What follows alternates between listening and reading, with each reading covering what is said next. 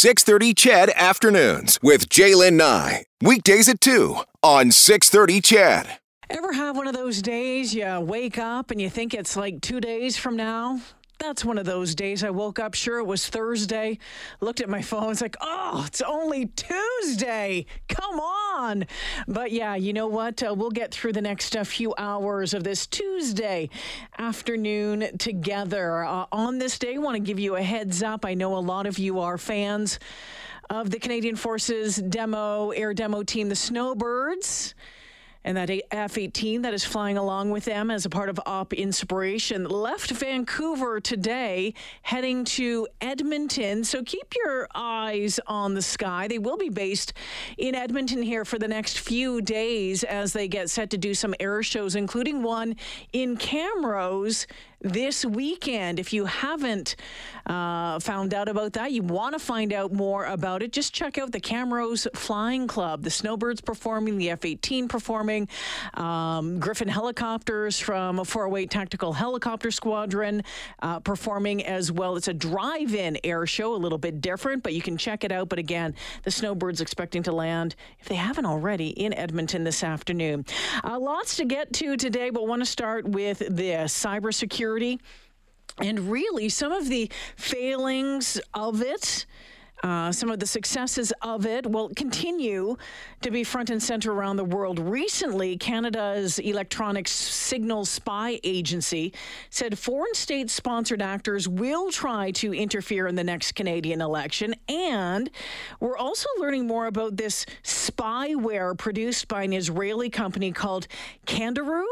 I think that's how it's said, which targeted activists, journalists, and government dissidents uh, across uh, 10 countries. Uh, what does that mean for us? What do we need to know about this? Let's find out more with Terry Cutler. He is the CEO of Cyology Labs. He's an award winning cybersecurity expert and government cleared certified ethical hacker. Terry, welcome to 630 CHED in Edmonton. Thanks for having me. How are you? I am doing really well. Uh, first off, let's talk about this warning from the Communication Security Establishment about state sponsored actors interfering in the next election, which we're expecting uh, very shortly. Um, who are they? What are they trying to do? How do they do it? Well, usually a state-sponsored attack is usually like there's government backing behind these cyber attacks, and you know, you, let's say let's take for example, let's say they're they're saying, oh yeah, Russia's going to meddle in our elections. Usually, it's never Russia that would do it. They would hi- they would hire an an ally, right, or someone else to do it for them on their behalf, so this way their hands are clean. But the advantage we have is that most of our ballots are still paper. Mm-hmm. So, so it would uh, it wouldn't uh, have much effect. All right. Well, that is good news. Is there are there things, Terry, that that we as Canadians should be watching out for as we head up to the election when it comes to the things that maybe that we're that we're reading online, the things that we should be aware of on this front? Yeah, it's going to be again the misinformation stuff. So you know when we're on our when we're on the Facebooks and the the uh, Instagrams, um, they're going to see you know ads, links to ads, and um, you know it could be misinformation, and a lot of it could be phishing attacks. So people are going to click on links they're not supposed to. That's going to ask you to sign in. Once they sign in, they're actually giving away their credentials to the cyber criminals, who are then going to hijack your account and maybe extort you.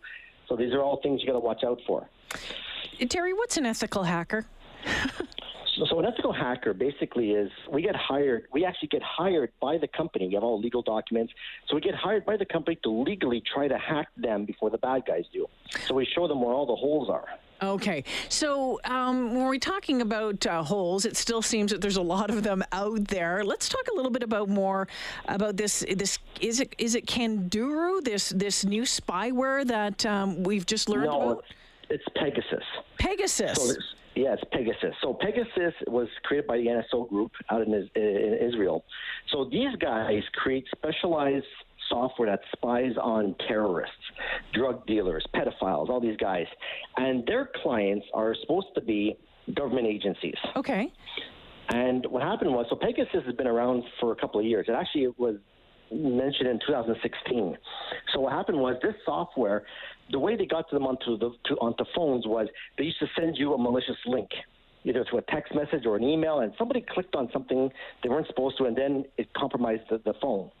And when that happens, they have full access to the call log, uh, your browser history. They can turn on the microphone, turn on the webcam, or the, sorry, the, the built-in camera. They have access to the full device as if, as if it's in their hands.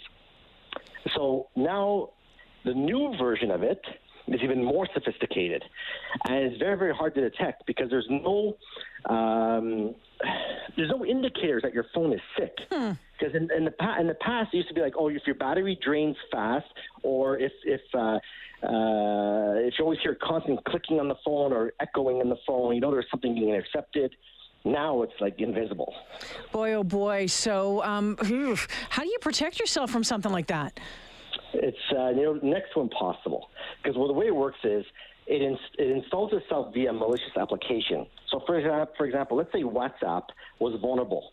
There's no way a consumer is going to know that, and it's going to compromise a hole in the WhatsApp application, which will then get into your phone. It's going to get into some type of messaging app, usually. And uh, so, obviously, you know, the best thing to do is make sure your apps are always up to date. Make sure your operating system of the phone is always up to date. that's the first thing. But that, a lot of times, that's not enough. Yeah, you know what? I, I think for you know, I have some of my listeners who, you know, bless their hearts, don't have uh, don't don't have phones. Somehow they've managed to get through the past ten years or whatever it is with not having any of this or not having, uh, you know, Alexas or Googles, whatever, uh, you know, uh, in their They're home. missing out. Right. Well, and that, and that's the thing, Terry. And here's what I want to talk to you about. I know some people are are very you know leery of this because we hear all of this stuff happening, but then there's there's benefits to the tech, obviously. So we're you know obviously you're a cybersecurity expert. Your world is tech. I suspect that you live in a tech-filled home that everything is controlled by something. But Believe it, I don't. you don't. how, how do you how do you balance the, the, the pros and the cons of this? So, I, so obviously, I, I have to play around with the tech, but I don't have one of these Google Alexas or any of these, these things. I don't have that.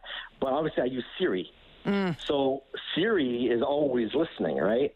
so you ever notice that you're talking about Froot Loops, and all of a sudden it magically appears somewhere in your feed? Yes. Right, you always feel like that you feel that the microphone's listening to you, but there is, you know, there, there, they've been, it's been debunked that there's actually operators on the other end listening to these types of searches so they can better their product. but um, yeah, it, it, the thing is, anything that ever gets connected, like your eventually your fridge, your stove, you're gonna be able to go shopping. The fridge will notice that your your items are low, and it's gonna and it's gonna maybe send a request to the grocery store to refill the product.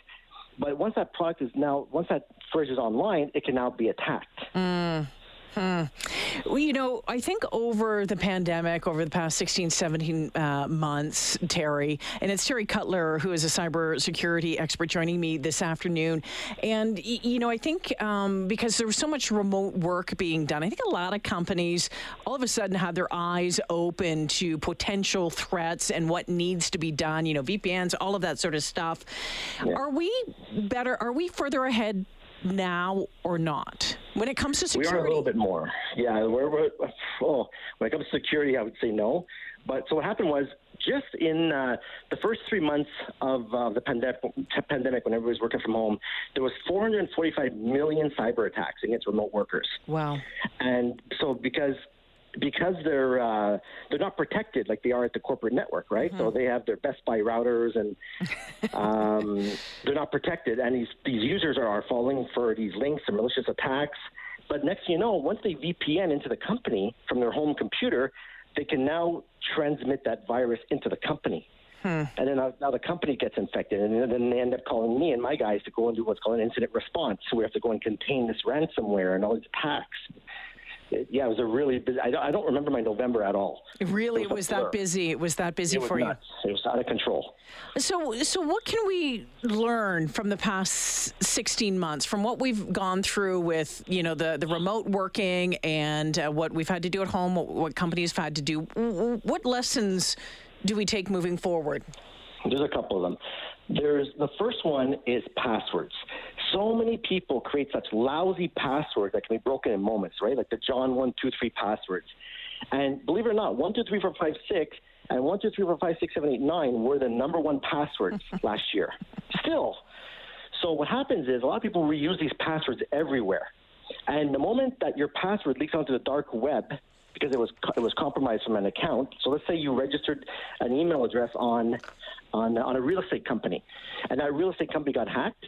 Well, the hackers now have access to that password, and now they can sign into your Gmail, to your Facebook, and and, and uh, compromise your account and extort you.